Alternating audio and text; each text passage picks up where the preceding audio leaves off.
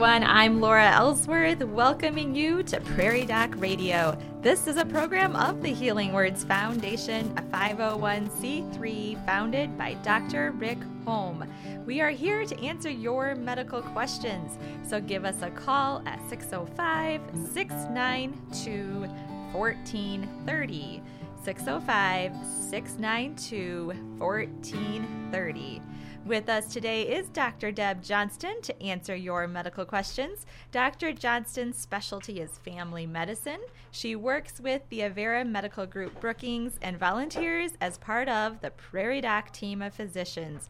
Good morning, Dr. Johnston. Good morning, Laura and Bob. It's great to be here on this sunny day. Yes, it's a very summery day. It today, is a very, you know, we've had a lot of summery days yes. this summer. It's maybe a few too many. Yeah, yes, yes. Are you having a good summer, Dr. I Johnson? Am having a good yeah. summer. I just got back from vacation. Excellent. And it is such an important thing for all of us to remember that we need to take a little time, mm-hmm. rest, rejuvenate, get out of our routine, get out in nature if you can, and just take some time for yourself. So that's a very important stress management strategy. Yeah. So everybody remember, I hope everybody at least gets a weekend now and again to decompress.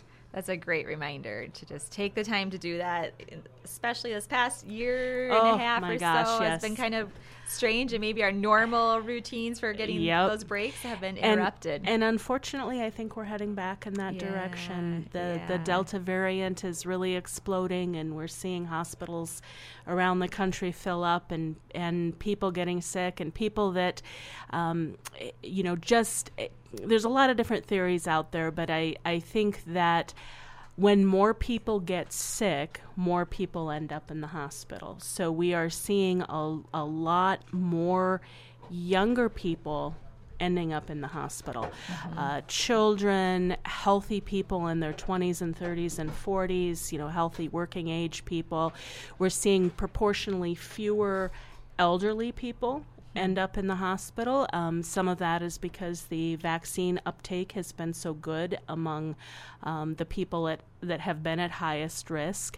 Mm-hmm. So it's good that they're getting some protection from the vaccine. But, the rest of us, anybody who's not vaccinated, everybody's at risk. And that includes children. They're seeing a lot more children ending up in hospitals and ICUs on ventilators mm-hmm. With the Delta variant. So, people under 12 are not eligible for the vaccine yet. So the only really way that we have to protect them is to get everybody else vaccinated. So there's fewer people that can pass that virus on to those kids. So if you've been waiting, if you've been on the fence, go out there and get that vaccine first for yourself, but as importantly for everybody else in the community. And by all means, if you have questions, please call in. I'm happy to talk about the vaccine and try to answer any questions and discuss any concerns that you may have. Mm-hmm. Yes, Dr. Johnston especially loves questions. I do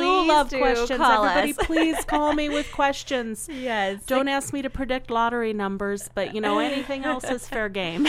Yes, absolutely. So that number is 605-692-1430.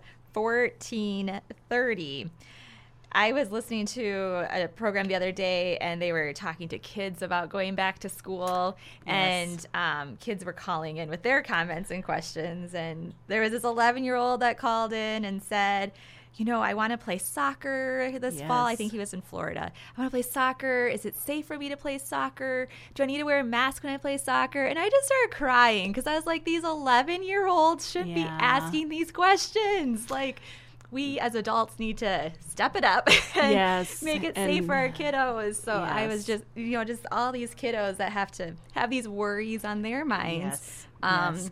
Well, and it is a big deal. My children both were remote learning last year because we have my 92-year-old father-in-law lives with us, and I just couldn't take the risk of them bringing that disease home to him. The odds of his survival would have been very, very low. And my daughter asked me, do I get to go back to school? Mm-hmm. And she's just turned 16 years old, and boy, remote learning did not go well for her. Mm-hmm. And she's just really, really wanting to be back in the classroom. So fortunately, she's been immunized. Yeah. We've all been immunized, so mm-hmm. that helps. But it is a big concern about, is everybody else in her class immunized? Mm-hmm. Because if they're not immunized, it's very possible that they can bring it to her. The vaccine is not perfect. We're seeing breakthrough infections.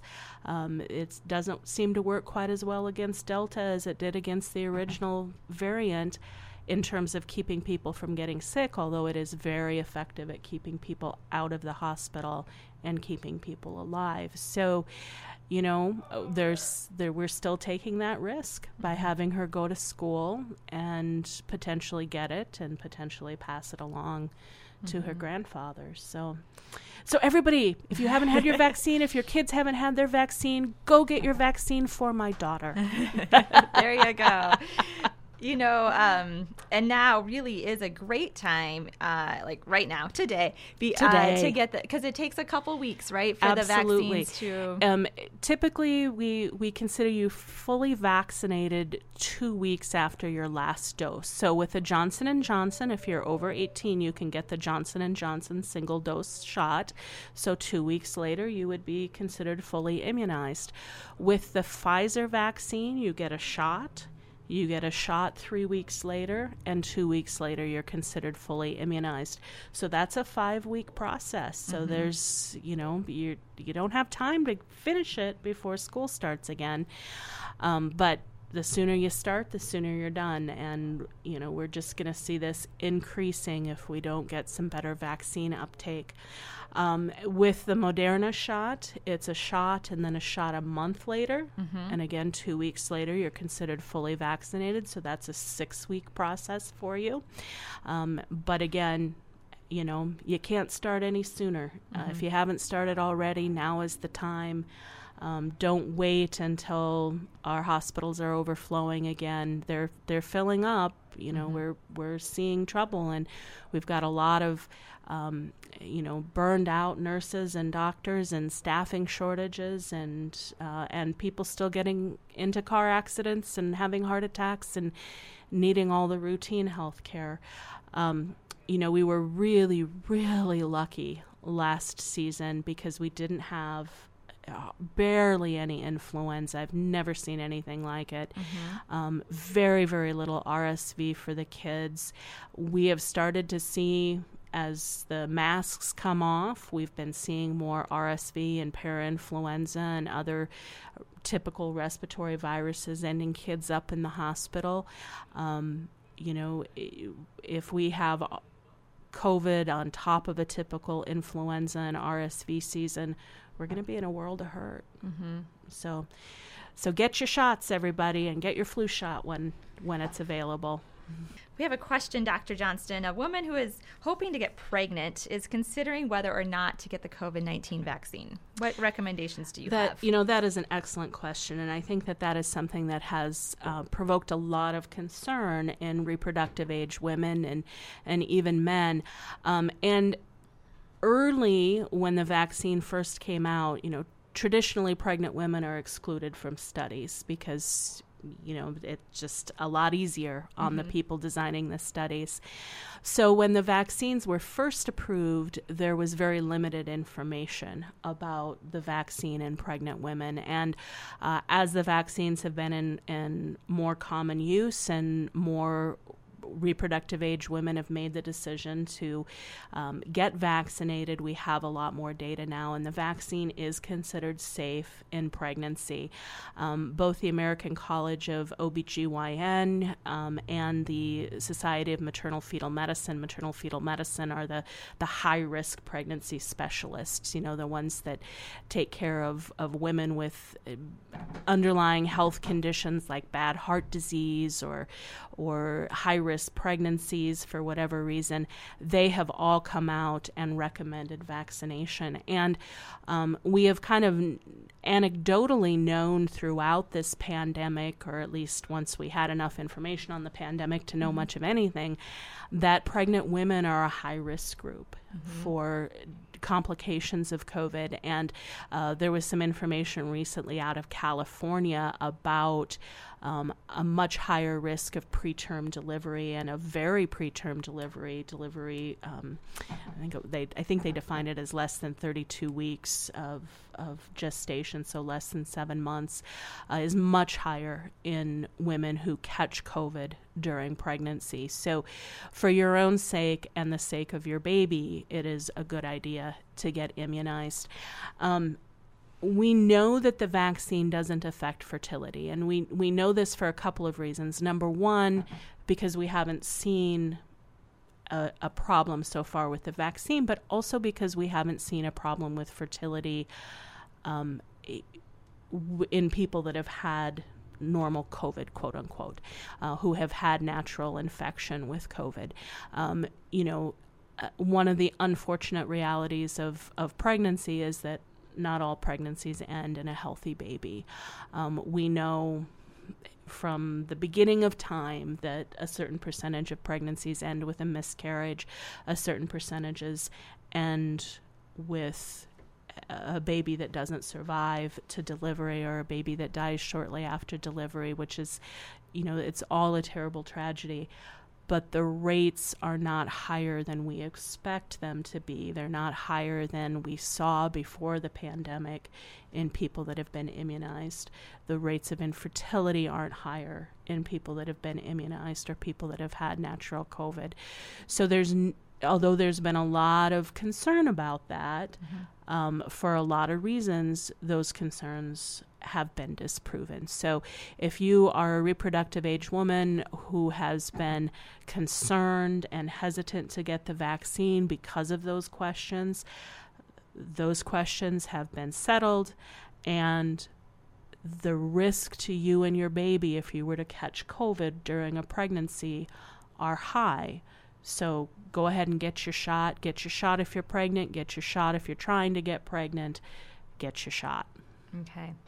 And I've heard that as a mother, pregnant mother, your baby also receives some protection. From you. Is that true? Exactly. Okay. One of the wonderful things about pregnancy is that any antibodies, any immunity that mom has a potential of crossing the placenta and going to the baby to help protect the baby. We see this, for example, with tetanus, with pertussis. This is one of the reasons that we recommend immunizing every woman in every pregnancy against pertussis, because that helps protect her baby until her baby is able to start getting their own pertussis shots. So there is evidence that mom getting her shot provides some help to the baby. And we are seeing infants hospitalized with COVID. I granted this was just on my my phone's news feed, but had read an article about a 5-week-old baby that had to be transported out of state because there were no beds available in state with COVID. So, get your shot, protect yourself, protect your family, protect your baby, protect your children. Hopefully, we will see the approval of the vaccine down to that, about 5-year, I think we're anticipating, age group at some point before the end of the year. The last I heard was early to midwinter. They were anticipating that we would see that approval. So, and I think we're also expecting the full approval of the Pfizer vaccine particularly. I know that there's other vaccines out there that they've kind of skipped the emergency use authorization step and are anticipating will have full approval at some point in the relatively near future. It's important to understand that emergency use authorization does not mean that we've skimped on the research or on the review. What it means is that there's not the same length of follow-up to say, hey, does this last? How long does this last? It's just temporally impossible to have 5 years worth of data on a disease that has only been present for a year and a half, has only been recognized for a year and a half. Now, obviously, we're not going to have 5 years worth of data for about another 4.5 years. But the requirements for that unconditional approval just include that time course. Mm-hmm. So vaccine eligibility for unconditional use approval is simply not there until enough time has passed. So, the emergency use authorization is good enough. Mm-hmm. Go get your shots. Mm-hmm. All right. Well, it's time for us to go to our next break. We thank you for listening to Prairie Doc Radio on KBRK and on our podcast. Call us now at 605-692-1430 with any medical question you would like us to address. Prairie Doc programs are available as a podcast. Just look for Prairie Doc wherever you get your podcast. Today's program will be added to the podcast soon. We will return following this informative message from the Avera Medical Group. Skin cancer is the most common cancer in the United States. Unprotected skin can be damaged by the sun's UV rays in less than 15 minutes. Even if it's cool and cloudy, you still need protection. UV rays, not the temperature, do the damage. Anyone can get skin cancer, but some things put you at higher risk. The most common signs of skin cancer are changes on your skin, such as a new growth, a sore that doesn't heal, or a change in a mole. Tips to avoid skin cancer include stay in the shade, especially during the late morning through mid-afternoon. Apply sunscreen and reapply every 2 hours. SPF of 30 or greater is recommended. Have your skin checked regularly and have it checked by a professional at your wellness checks. This message is brought to you by the Avera Medical Group Brookings. Welcome back to Prairie Doc Radio. I'm Laura Ellsworth, and Prairie Doc physician Deb Johnston is here to answer our medical questions. If you have a question, give us a call at 605-692-1430. Dr. Johnston, we're all kind of preparing for fall, and whether we have kids in school or not, that I think that's always part of our cycle as we grow up as kids. We're just always on that. But as for those who do have kids or grandkids, and we think about some ways to help our kids transition to back to school, in addition to getting their COVID-19 vaccines, and there are other vaccines that school-age children can need and be eligible for. So, particularly as they go into that middle school, there's tetanus boosters that need to be given. They're eligible for the human papilloma vaccine at that point, meningitis vaccines, and college entrants too. I just had my now college freshman in for a checkup, and he had to get some vaccines, particularly before they go off to live in the dorms where mm-hmm. they're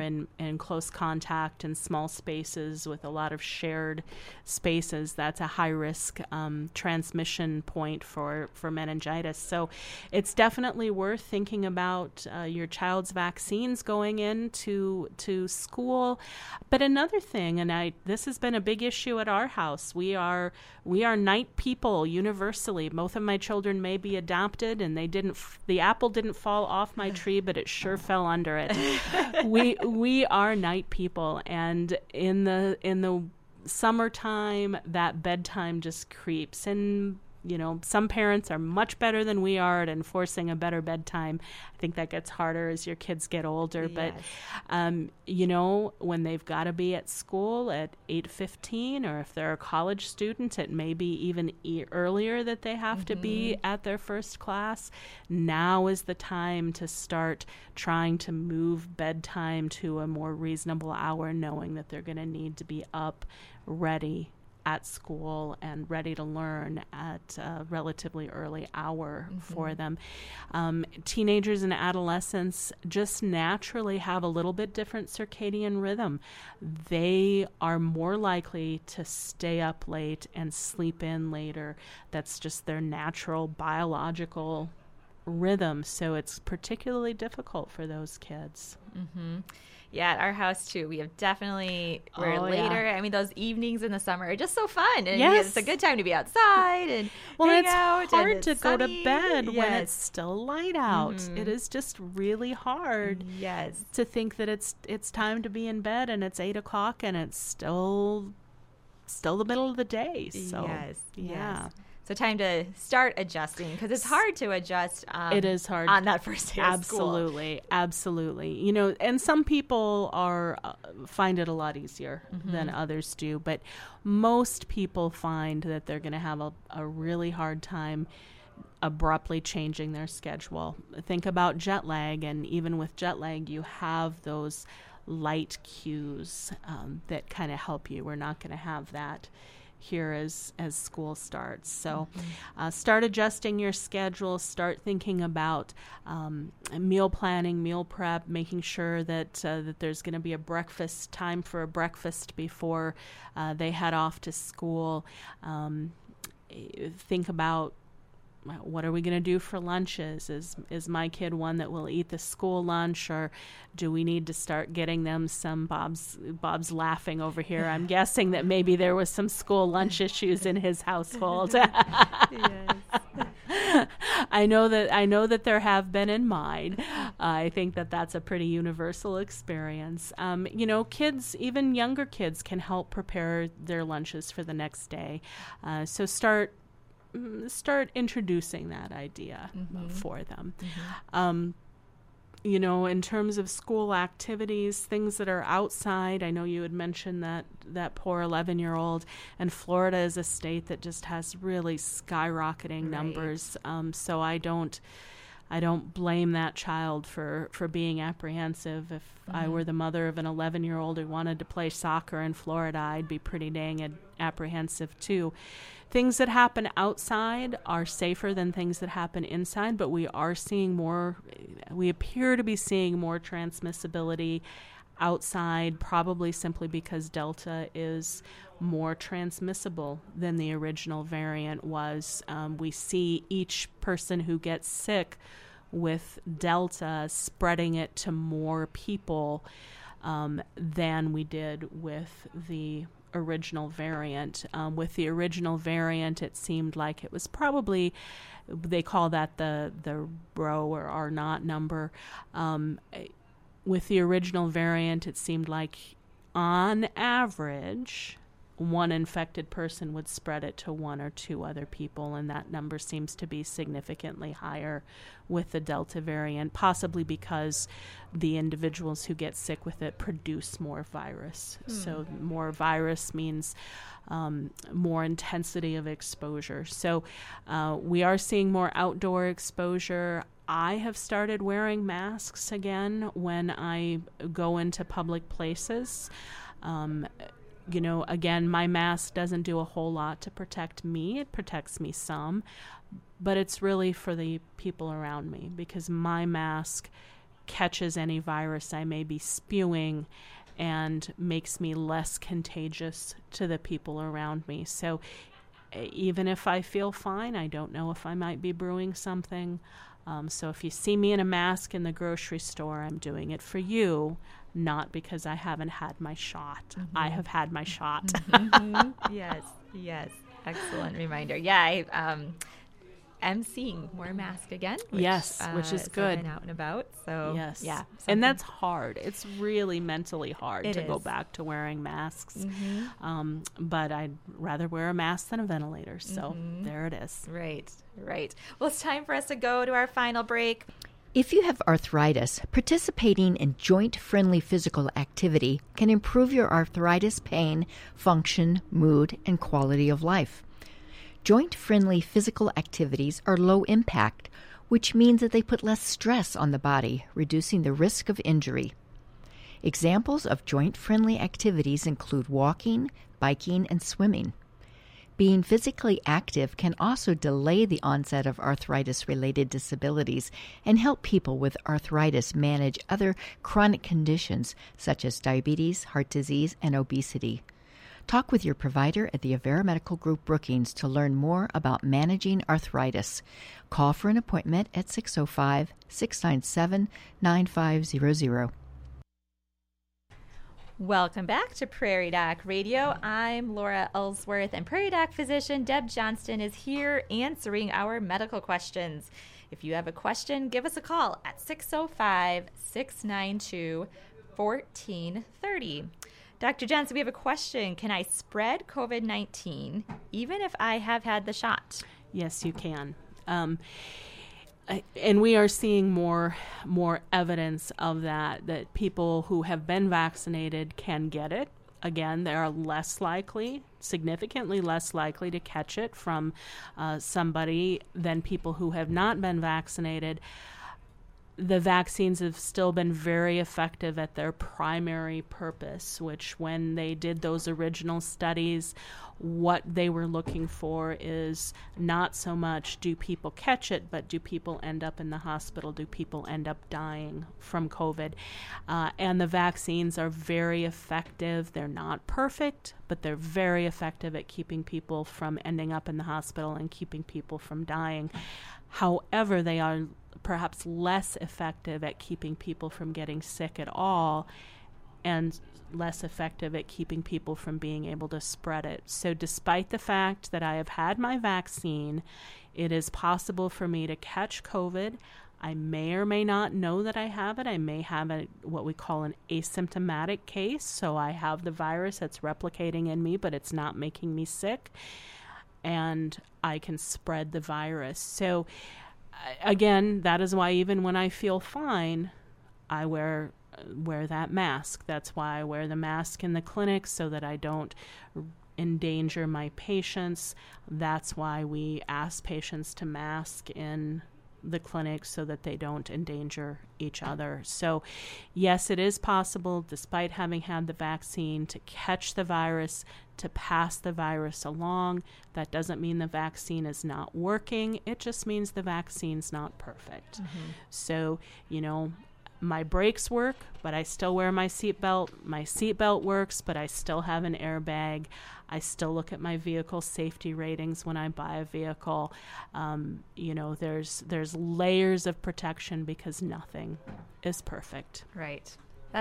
I love that analogy. Thank you for that. I hadn't heard that one yet. Thank you. I like that, Dr. Johnston. Very good.